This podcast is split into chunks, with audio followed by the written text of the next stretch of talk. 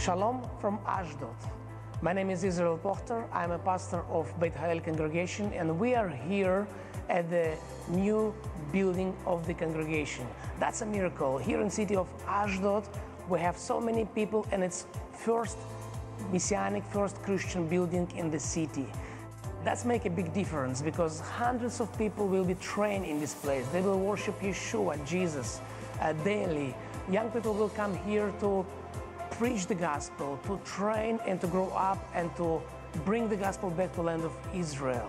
I really appreciate your help because together, building this house, we're preparing place for the revival in the land of Israel. We sent number of people as missionaries from Ashdod and they planted new congregations in different cities. And now it's a time to build big, significant center of training, of worship, a place of help and hope for Israelis. So join hands with us and let's build together house of the Lord and let's change lives of next generation, young people, kids, non-believer youth from the city, all of them they are coming to us and they're going to come to this new building to meet with Jesus. I'm very excited to see what God is doing today, and I'm happy to have you as friend and partner who praying, who giving, who's standing with us. So we're doing that together with you. Thank you very much for your support, for your prayers, and together we're making a difference. Praise the Lord. Well, bless the Lord. Listen, I, I, I wanted to show you that today. I, I, met him several years ago at a Gateway conference. Uh, we support him every month, our missions fund, and last December we gave them $5,000 towards their building. So that wasn't from my big checking account, that was from all of us. Actually, last year, if I could report to you, last year we gave over $530,000 to help people and expand the gospel around the world. $530,000. That's $14.55 a day, over 10,000 a week. No staff salaries in that, no overhead. Just doing what the church does. It's missions locally and around the world. And uh, that happens because all of us are working together to do that. Someone asked me, of course, we're, we're in the process of expanding our building, need about $3 million. They said, Well, why don't you just save that money and just use it here? Well, listen, I believe we're blessed because we are a blessing. Are you with me today? There's a mentality to just hold on. And let me know if you hold on, you begin, you have to take care of yourself. And we want God to be able to continue His blessing in our life. Uh, Acts chapter 20, I want you to turn in your Bibles there. Uh, uh before I do that, I want to show you a little, uh, a little quick uh, video from a dear, dear person in my life, my grandson.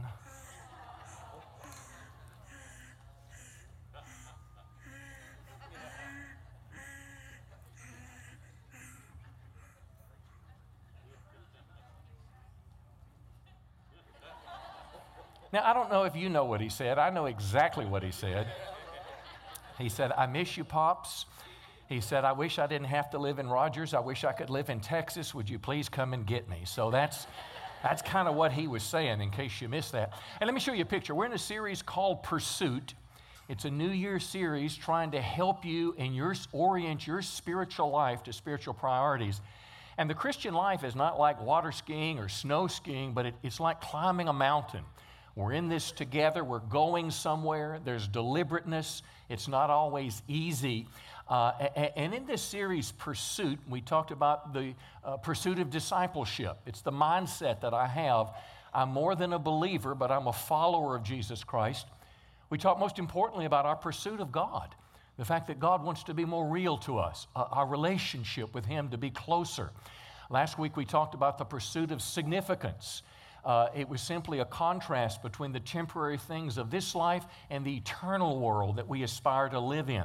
Well, this morning I want to tie together our spiritual world and our material world because you can't separate the two. And I want to talk about the pursuit of a blessed life. Uh, everyone in this room today wants to have a blessed life.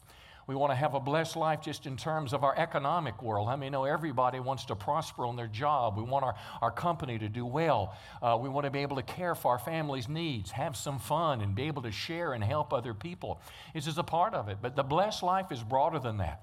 The blessed life implies that I have peace in my life, uh, that my family is strong and healthy. Uh, it, it's just a sense that God's hand is upon my life. Now, I want to read from you Acts chapter 20. Paul the Apostle shared these words that I will use as a foundation for this series, The Blessed Life, or this message today. Uh, the Apostle Paul said this to the Ephesian elders in Acts 20, verse 34. He said, You know, these hands of mine have worked. Uh, I'm sorry, iPad jumped around on me. These hands of mine have worked to supply my own needs and the needs of those who were with me. I've been a constant example of how you can help those in need by. See, this means not that my ears are itching, I want you to tell me what's on the screen. It, working hard. So, uh, work is God's idea, uh, it's not a punishment. Uh, I read recently that our government's going to start attaching for the able bodied the responsibility to work for those that are receiving benefits. That's a good thing. That's not punishing people. Work is the means whereby God uses to provide for us, to bless us, uh, to give us a sense of esteem and value for our life. But Paul said, I didn't just use it for myself, but I use it to help other people. Now, next week, I'm going to talk about the pursuit of generosity. Um, the next phrase he said, he said, You should remember the words of the Lord Jesus when Jesus said, It's more blessed to give than to receive. And Paul did exactly that. Paul worked hard, he made money, and he was able to help people. So, next week, I'm going to talk about the pursuit of generosity and show you how just generosity should be a part of our lifestyle. Uh, helping people, giving, like you teach your kids to share. Uh, how many know after Pentecost, there were thousands of believers that had come to Christ. And guess what? The people helped them. They shared with the believers. That was, it's a way of life. But this morning, I want to focus on that phrase that Jesus gave when he said, It's more blessed to give than to receive. I want to talk about where our spiritual life and our material world uh, meet. I want to talk about how your giving to the work of God uh, makes a difference in your spiritual life, how it helps us to align ourselves with this pathway to a blessed life. Now, Matthew chapter 6, verse 19, I want to look at the words of Jesus because Jesus gives, a, gives us a contrast between storing treasures on earth and storing treasures in heaven. Interesting verse. He said, Don't store up treasures here on earth and then he looks at our closet and he says, That wool sweater in there, if it's not treated properly, the moth will eat a hole in it, the rust will destroy it. I don't care how nice that zero turn lawnmower you got from John Deere last year, how nice it was, but how many know after you cut in September, if you left it in the yard since September, that ethanol gas is messing up the motor and the rain's messing up and it's going to rust? It's a picture of temporary things of life on this earth uh, the moths, the rust, thieves break in and steal. But here's the contrast. He said, Store your treasures in heaven. Now, I wish he would have given us more explanation. I wish he would have told me how many, how many shirts in my closet is normal and at what point my long line of shirts become treasure. Uh, it probably applies to shirts. I don't think it applies to one more turkey decoy. It could. But somewhere, Jesus is saying, I want you to find a balance between life on earth and eternal things. And he's going to show us this secret here because verse 21 is the key verse. It said, Where your treasure is, there the desires of your heart will be also. Another translation says, Your heart will always be where your riches are. In other words, wherever you invest your money, that's where your passion is going to be if I go out and buy a new turkey gun, if I arrange three trips to go turkey hunting, and I, nothing wrong with turkey hunting, I hope, but you know, it's not. but if I put all my money there, guess what? My passion is going there. But guess what? If I put my money on the missions field, people, people often tell me, I just don't have any desire for the missions field. I say, put some treasure there. Do something to help someone there. Do something to bless a missionary. Plan a church fund an orphanage, and you'll find that your heart is following your money.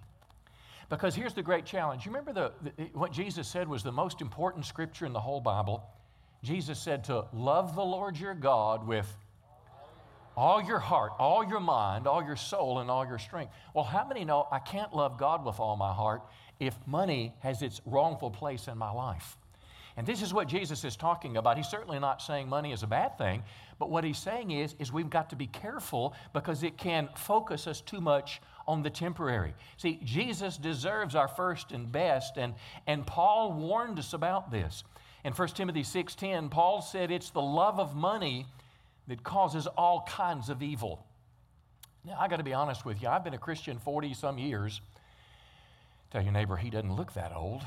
Must have got saved when he was young.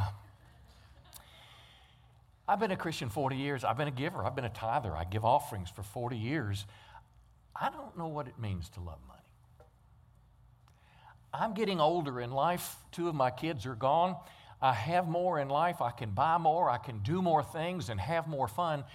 And I honestly don't know where to draw the line. So I want to be a little vulnerable with you today, but I want to challenge you about the very things that I think about I want to know what it means to enjoy life on this earth because don't forget, Jesus talked to us and said that it was, it was good to enjoy things. We read last week, He came that we might have an abundant life and enjoy it to the fullest. But there's a balance between the temporary and the eternal. And this is what I'm focusing on today. Uh, Jesus said, basically, we'll never experience the blessed life if money is important with God, more important than God. Verse 24, he reiterated and said, No one can serve two masters.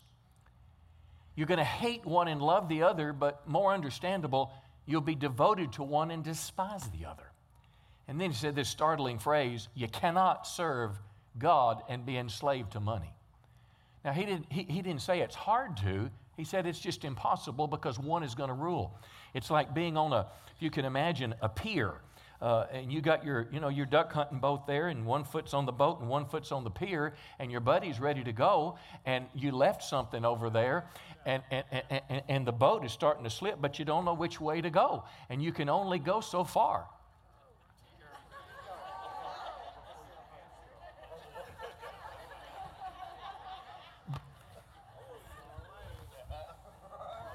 See, I bet you didn't think I could do that. Where were we? Oh, yeah. Jesus said, You cannot serve God and be enslaved to money. The Pharisees pursued treasures on earth. They were, they were religious, but they loved money and in spiritual darkness. They were slaves to the master of greed, and they failed to serve the true master, which was God Himself. You know, the Pharisees crucified Jesus, and the Bible said they loved money. So, what you and I are looking for is the right mix of the temporary and the eternal. I never ever want you to feel guilty if God blesses you and He's able to do some nice things for your family, buy a nice car, you know, all the things that we long to do in life. But make sure that money doesn't occupy an unlawful place. You see, as we get this priority right, we set ourselves up for what I'm calling the blessed life. You get yourself in a place where God will not only give you money, but He'll give you those things that money cannot buy. Jesus made this incredible promise in Luke 6:38 about this generous lifestyle. Jesus said, "Give and you will receive." Jesus said, "You'll be given much, pressed down, shaken together and running over, it will spill into your lap." Jesus said, "The way you give to others is the way God will give to you." Now, listen, not a gimmick, but it's a way of life. The generous life, the, the blessed life is a generous life. It's a life that rather than living like that, it opens its hands that way. Now, I want to spend the next few minutes sharing uh, on a personal level, but I think it applies to all of us what motivates us as a Christian to be givers. What motivates me specifically to give to the work of the Lord, my tithe and my offering. Next week, I'm going to talk about generosity as a lifestyle, not just giving to God's work, but just sharing about, you know, how much we tip, about, about, about caring for people as just a way of life, not because we have to, but it's just a part of our, our makeup. I mean, know God is a giver. For God so loved the world that He, yeah, but I don't know about you, but I have a stingy side to me. Any, anybody else? Oh, you're so holy out there today in the first service, about half fessed up. Uh, my sister has the audacity to tell me that I used to be stingy. She said, when we were kids and we used to go to Memphis and we'd go to McDonald's, I would conveniently forget my money at home. I just thought that was good stewardship with your sister, but, but she tells me I was, I was stingy. Let me tell you what motivates me. Um, the first and most important thing, Genesis chapter 28, is when I give to the work of the Lord, I give to honor and thank Him for His goodness to me. And I think this undergirds everything about our attitude here. Let me tell you a story. It's about Jacob. Jacob was one of the famous, most famous people of the Bible, the nation of Israel today. Right now, our, our president, we are talking about moving the embassy, uh, our, our nation's embassy to Jerusalem. Palestinians, their arms are up in the air. But how many know Christianity started in a city called Jerusalem? How many know God, even in the book of Revelation, has something to do with this nation of Israel? Well, this Israel, the nation, was named after a man named Jacob. Jacob's name changed to Israel after he had an encounter with God. So, read with me the book of Genesis. Again, we're thinking about thanks and honor in our giving. Matthew, or uh, Genesis 28, Jacob awake, awoke from his sleep. Now, here's the problem he, he, Jacob uh, was a conniver. Jacob figured out how to crook his brother. He stole his birthright, he stole the blessing, and his brother got so mad he was going to kill him. And Jacob did what you and I would probably do, what most people that are caught do he ran away. So now he's running away, and he wakes up from a dream, and God had spoken to him in the night. And Jacob awoke from his sleep, and he said, Surely the Lord is in this place, and I wasn't even aware of it. Now, he's not in a church building, he's not in the temple, he's outside. He wakes up and he realizes God's there. In verse 18, he had slept near a stone or a rock, and he took the stone he rested his head against, and he set it as a memorial pillar, not as an idol to worship, but as a reminder. In verse 20, Jacob made a vow or a promise.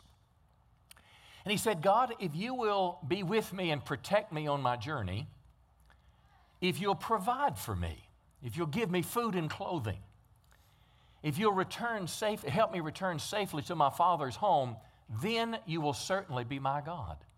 In other words, at this time, uh, he was he knew about God, but he didn't have relationship with God. Jacob was a guy like many of us that I was raised in church, grateful that mom made me go, but how many know that doesn't make you a Christian and that doesn't make you a follower of Jesus? Well, Jacob basically said this Lord, if you'll let me live the blessed life, I'll say thank you. If you'll protect me and provide for me, I will honor you. And notice what he said, verse 22 this memorial, this stone I've set up, is going to be a place for worshiping God. Again, I'm not going to worship the rock, but I'm going to come back to this place periodically and I'm going to meet with you. And then he says the oddest thing. He said, I will present to God a tenth of everything he gives me. Now, why in the world would he do that?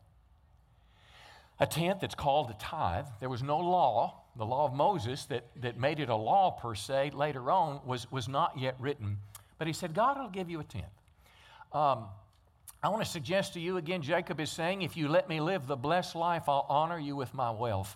And it is the greatest motivation for anything you give to the work of the Lord to say thank you and to honor God. Now, again, the blessed life is not just a life with more money. I mean, no, the blessed life, if you have your health, you're blessed. I mean, know if you have a solid marriage, you're blessed. I mean, know if your children love you when they get old, you're blessed. If there's peace in your home when they're young, you're blessed. I mean, know when you have your grandchildren, you're able to, to build them a, a playhouse for Christmas. I mean, know you're a blessed man. So when I talk about a blessed life, I'm not just talking about money, but I'm talking about things that money can't buy. And this is what Jacob began to see, but, but he honored God. You know, Jacob learned this from his grandfather Abraham. Abraham, when God rescued, used him to rescue his nephew Lot and he won a victory, he turned around and gave a tithe of it to a priest named Melchizedek. But before a law was commanded it, he honored and thanked God. Now, here's a question I, I often wonder why did, God, why did Jacob promise to give God a tenth? Now, first of all, God didn't need his money any more than he needs my money or your debit card. How many know God doesn't need that?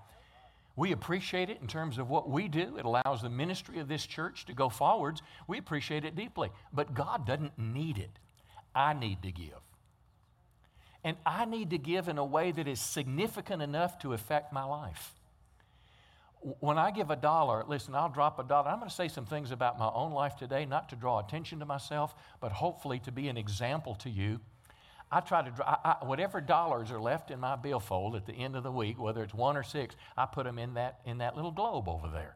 But that doesn't hurt the way I live at all. How many know if you break a 20 today, it's really all gone? Maybe even if you break a 100 in today's world, I mean, with inflation, I mean, money just did, but, but, but a dollar doesn't do much. I, have taught my kid, children to tithe when they were little off birthday money and babysitting and all that. But when they would go up to Sunday school, I'd give them a dollar, and my lifestyle didn't change a bit. I mean, I still would do things. But my tithe is different. If I make $100 and tithe 10, that's substantive for a teenager. If I make 10,000 and tithe 1,000, that's a whack. When I write my tithe check twice a month, I look at it and I think, that'd be a nice car payment. And it does something to my heart. It makes me prioritize God above my temporal world, like nothing else that I could tell you. But it also makes me trust God more to make me realize that I still need a car or whatever the case may be. So God's going to have to help me, come on now, to do more with the 90 that I can do with the 100. And this is where the blessed life kicks in because it opens the windows of heaven for God to be able to bless us. This is a big thing, but honor and thanks are at the heart of it. And I hope that that is the bottom line kind of for you. But the second motivation that I have for giving to the Lord and the Lord's work, I give in obedience to God. Now, I don't always feel thankful and honorable. When I'm in a financial pickle, I grumble a little bit. How about you? If times are a little tight, I look at that tithe and I say, What in the world does the church need this for? You holy people in the second service have never thought anything like that. I give an obedience to God.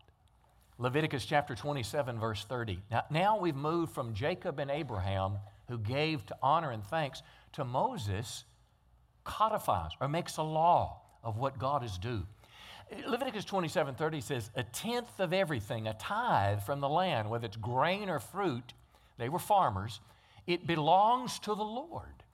This word belongs is central. And then it says it is holy to the Lord. That phrase, it's holy to the Lord. What would you do if after communion, let's just say, for example, I see a communion tray left up there. What would you do if some kids uh, uh, uh you saw playing in the sanctuary after church and they took the bread in there and say, I'm hungry, let's eat it? You'd go over there and you'd say, Stop them. Say, No, that was communion today. The Catholics even take that a step farther. And if you've ever been to a Catholic church in communion, the priest would drink whatever's left in the cup and he'd take a white linen cloth and wipe it out because, uh, because the, the blood of Christ, the, what it represents, is so sacred.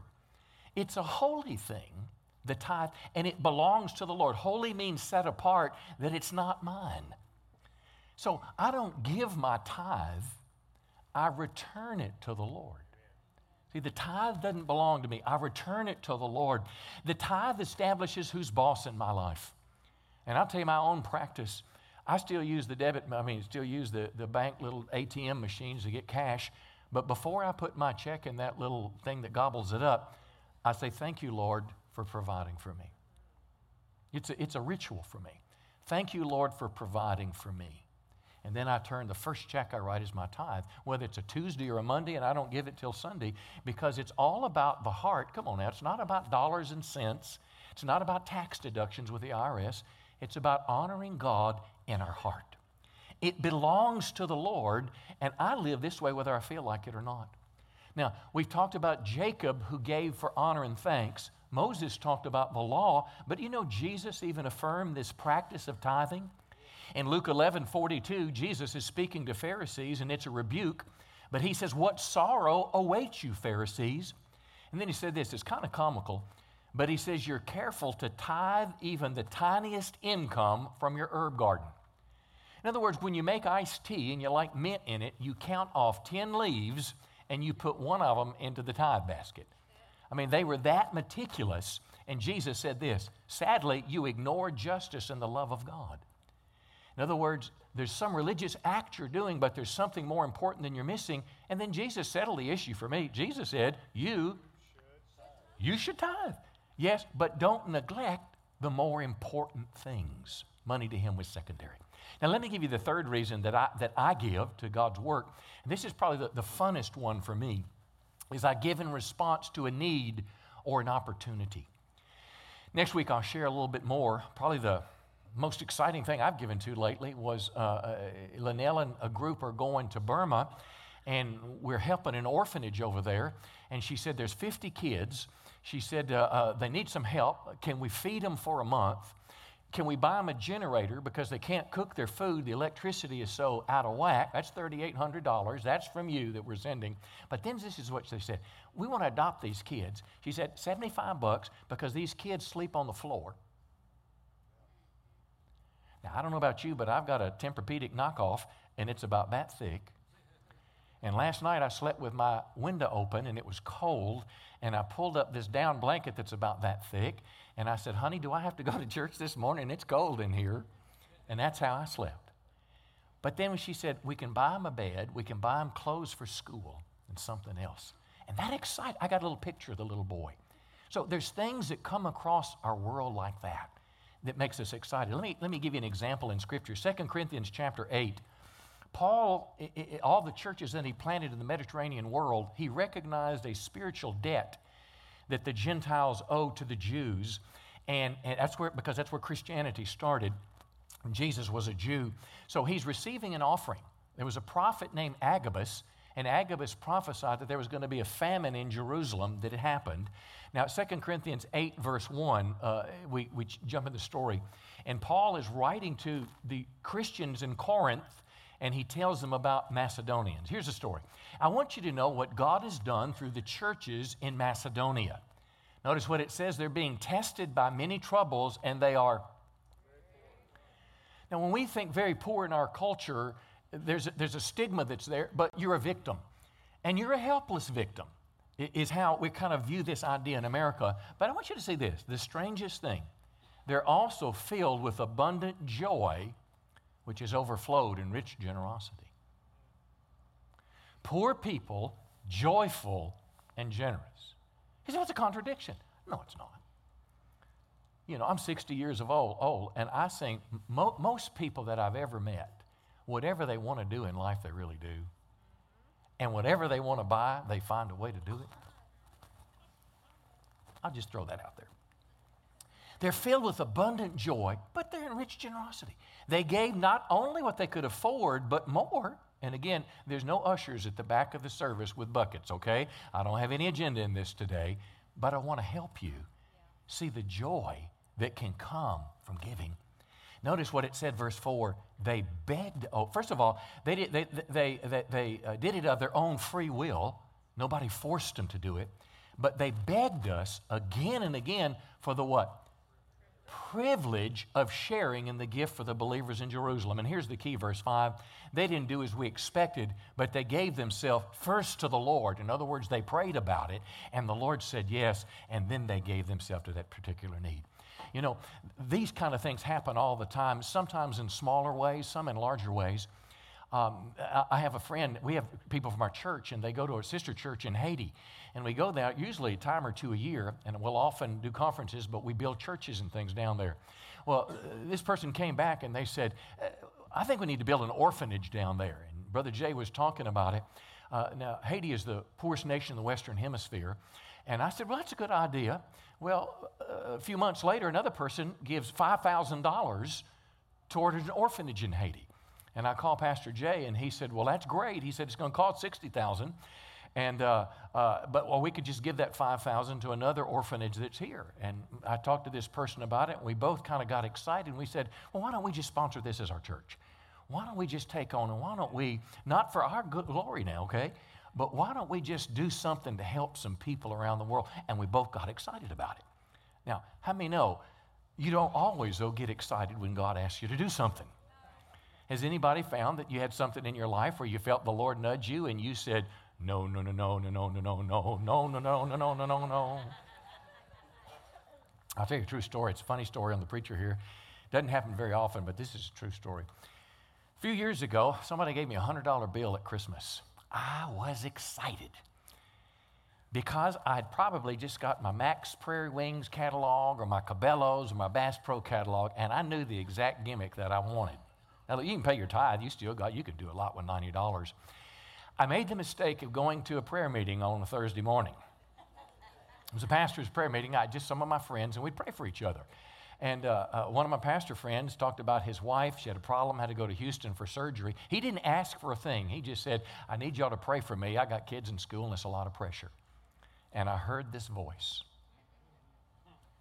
give them a $100. because it's still in my billfold. I said what you would probably say Get behind me, Satan, because you value not the things of John, but the things of. I didn't say that, but you know what I did? Take guess what I did? Buttoned up my pocket and went home. Now, I don't know if I buttoned my pocket, but I did go home. And I was tormented for three days. Tormented. It was like I'd look at that Prairie Wing catalog and it was on fire. And it wasn't a holy fire. True story. And I remember after about three days, I got an envelope and put it in it, found out where he lived, and went by his mailbox and put it in it. Now, listen, I didn't blow the horn because I mean, our giving is supposed to be at least a portion of it in secret. Jesus said, Don't let your left hand know what your right hand's doing. When I put it in that envelope, I cannot tell you how good I felt when I drove away from his house. Because I'd done so. I wish I'd have had that same feeling earlier on, but how many know your poor pastor is growing in the grace of God and the grace of giving, unlike those that are in my presence today. So God bless, God bless everybody. Let me close with the last one. I give to honor and thank God. I, I, I give in obedience. I give for need or opportunity, particularly when the Holy Spirit nudges, but I also give in anticipation of a promised blessing. Now, stay with me on this one because here's where God promises to bless the giver. You remember in Luke 6:38, Jesus said, "Give and it'll be given unto you." Listen to what he said in the Old Testament, Malachi chapter 3, and it's the oddest statement. The prophet Malachi uh, wrote it. How would you like for you to receive a letter like this? Should people cheat or rob God? Now, where did that concept come from? You remember Leviticus that the tithe belongs to the Lord? Well, they're robbing God. You've cheated me. But you say, when did we ever cheat you? And God said this You cheated me of the tithes and the offerings that are due to me. That's a kind of a scary thought there. Again, the tithe belongs to God. Sometimes God requires offerings of us that I should do just because I'm a Christian. But verse 9, you're under a curse. It's the opposite of the blessed life.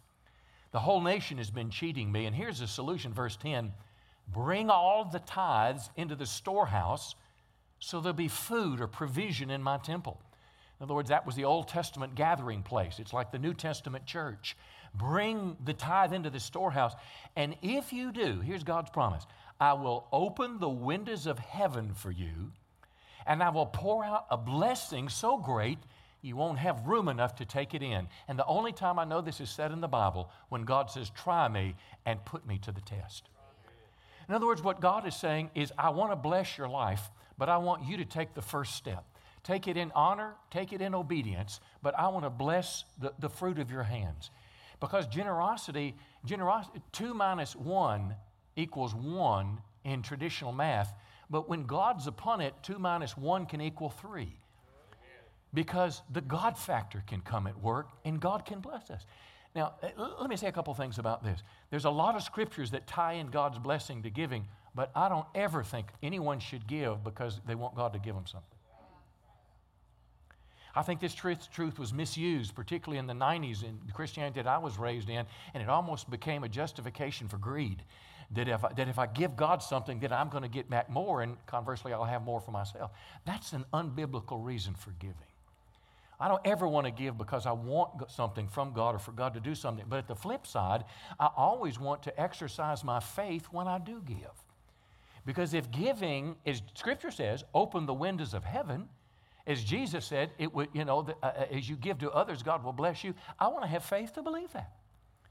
Whenever I, my wife and I tithe, if she's sitting by us, we do two things. We say, Thank you, Lord, for what you've given us, and thank you that you promised to prosper us in the days ahead.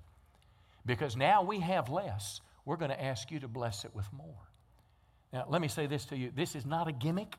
Uh, if you're here, I want to encourage you to try this. And if you're, if you're in a place in your life where you say, I'm in a choice between my electric bill and my tithe, I want you to do this pay your tithe and let the church pay your electric bill.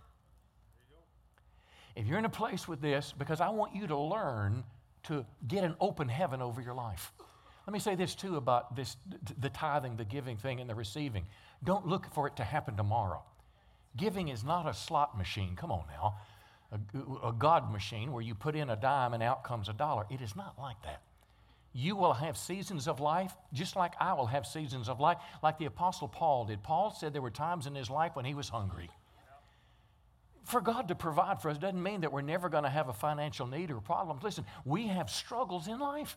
There's a demon, there's Satan comes to steal, kill, and destroy. There's times of pressure in our life. But listen, if you will live your life over time, I promise you, you'll see the blessing of the Lord upon your life. It will be financially, but it will be in ways what money cannot buy. And, and listen, and if you listen, if you don't believe this, you tithe for two or three months, and if you feel like your life is not better because you honor God, tell me, and we'll give every penny back to you. Because I do not want your money, I want your heart. And Jesus said, Where your treasure is, there your heart is also. But the wonderful thing, our God's not just trying to take from us so we'll have less. God wants to open the windows of heaven and God wants to bless us so we can be a blessing to other people. And the blessed life, friends, is not just in a checkbook balance. But I was telling my wife this the other day. We looked at our kids and we thought, has, not, has God been kind to us or what? I got three kids. None of them got pregnant before they were married. None of them are in jail, to my knowledge. And if one of them was, please don't tell me. They're not addicted to drugs, they're not addicted to alcohol. We like being together. I sent two texts last night. Well, first of all, I, I, I, told Rebecca I loved her before she went to bed. John and Bethany are both married. I sent them a little text and I said, Dad loves you. I miss you. And I get one back this morning when I wake up from Bethany. I love you, Dad. From John, I love you, Dad. That's the blessed life. The blessed life is a marriage. 30, whatever, 35 years and counting, 70 between us health or whatever level of measure of health you enjoy today. This is, and tomorrow's not guaranteed.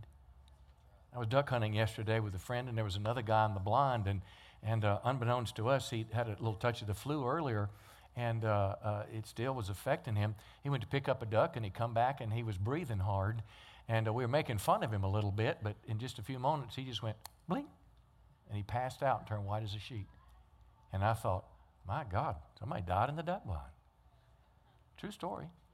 So we got the little machine and put him in it and stuff, and he, he, he, wakes back up. We're telling him to breathe, breathe, you know, breathe. And lo and behold, took him to the doctor, and, and his, uh, blood sugar had, dropped out and, and needed fluids and all that. Thank God he's okay, but it's over. Just like that. Just like that.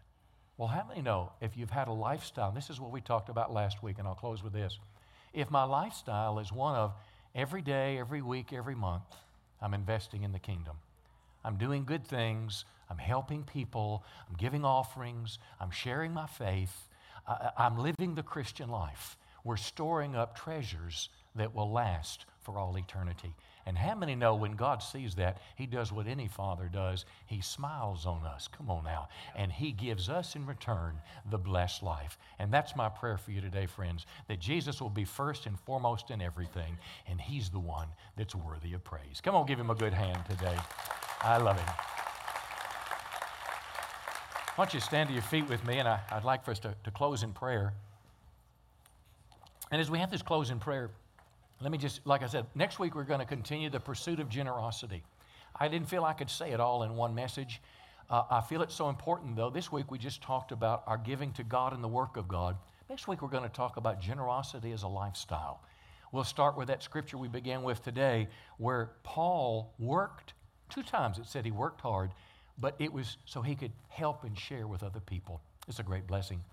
But my friends, I want to encourage you before you slip out today, we're going to close with a song and we'll give a chance for prayer. But if you don't have an emergency, if you could just kind of hang in your chair till the song is over, because there's going to be people that are, you know, making steps to God. And I don't want to distract them in any way. But my prayer for you today, friend, is simply this that you and I both will be on the path after God. That we'll love Jesus with all our heart, all our mind, soul, and strength. That it'll be first in our financial world. That the eternal will always outweigh the temporary. Friends, I hope you'll join me on this path of a blessed life. That our always our giving will be motivated by our honor and our love for God. That I'll never forget my obedience. That I'll look for those opportunities that I can bless other people. And that I'll always have faith to believe that when I'm a blessing to others, God will bless me. Well, Lord, this is our prayer today. Everyone in this room are, want to live the blessed life. But more importantly, we want to know the blessed one, which is you. Don't ever let me have a relationship with God based on what you can do for me.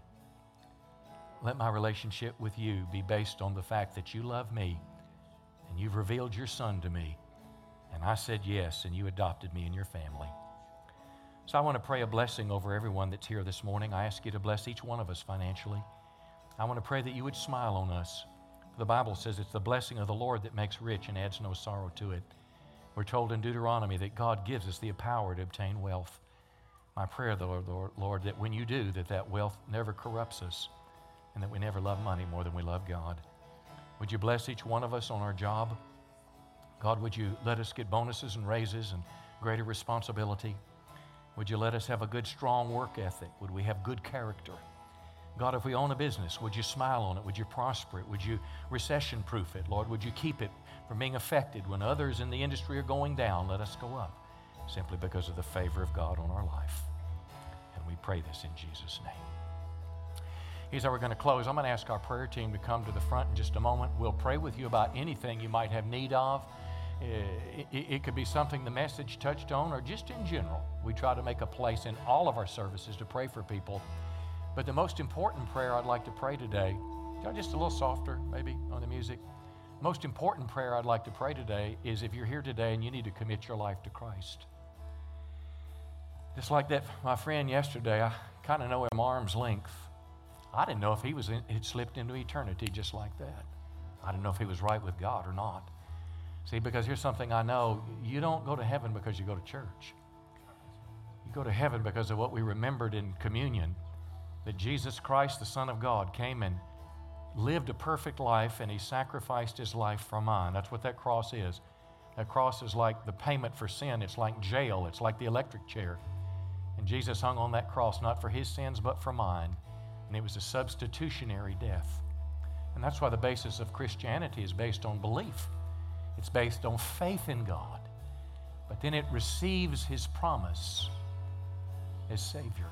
I didn't know this as a boy. I went to church, but I didn't know the scripture that says, As many as received him, to those God gave the right or the privilege to become sons of God. If it's Christmas time and your mom lives far away and she says, I got you a present, baby. Well, how many know it's under mom's tree, but unless you go to her house and open it up, you'll never get it? It's the same thing with Christ. We have to make a step to Christ and then begin to follow him. It's not joining a church, but it's giving your life to Christ. And if you feel like I'm talking directly to you right now, it's not me. It's the Holy Spirit through me telling you He wants you to come and be close to God. So that's you. When we begin to sing this song, I'm going to encourage you to just slip out of your chair. I promise we won't embarrass you.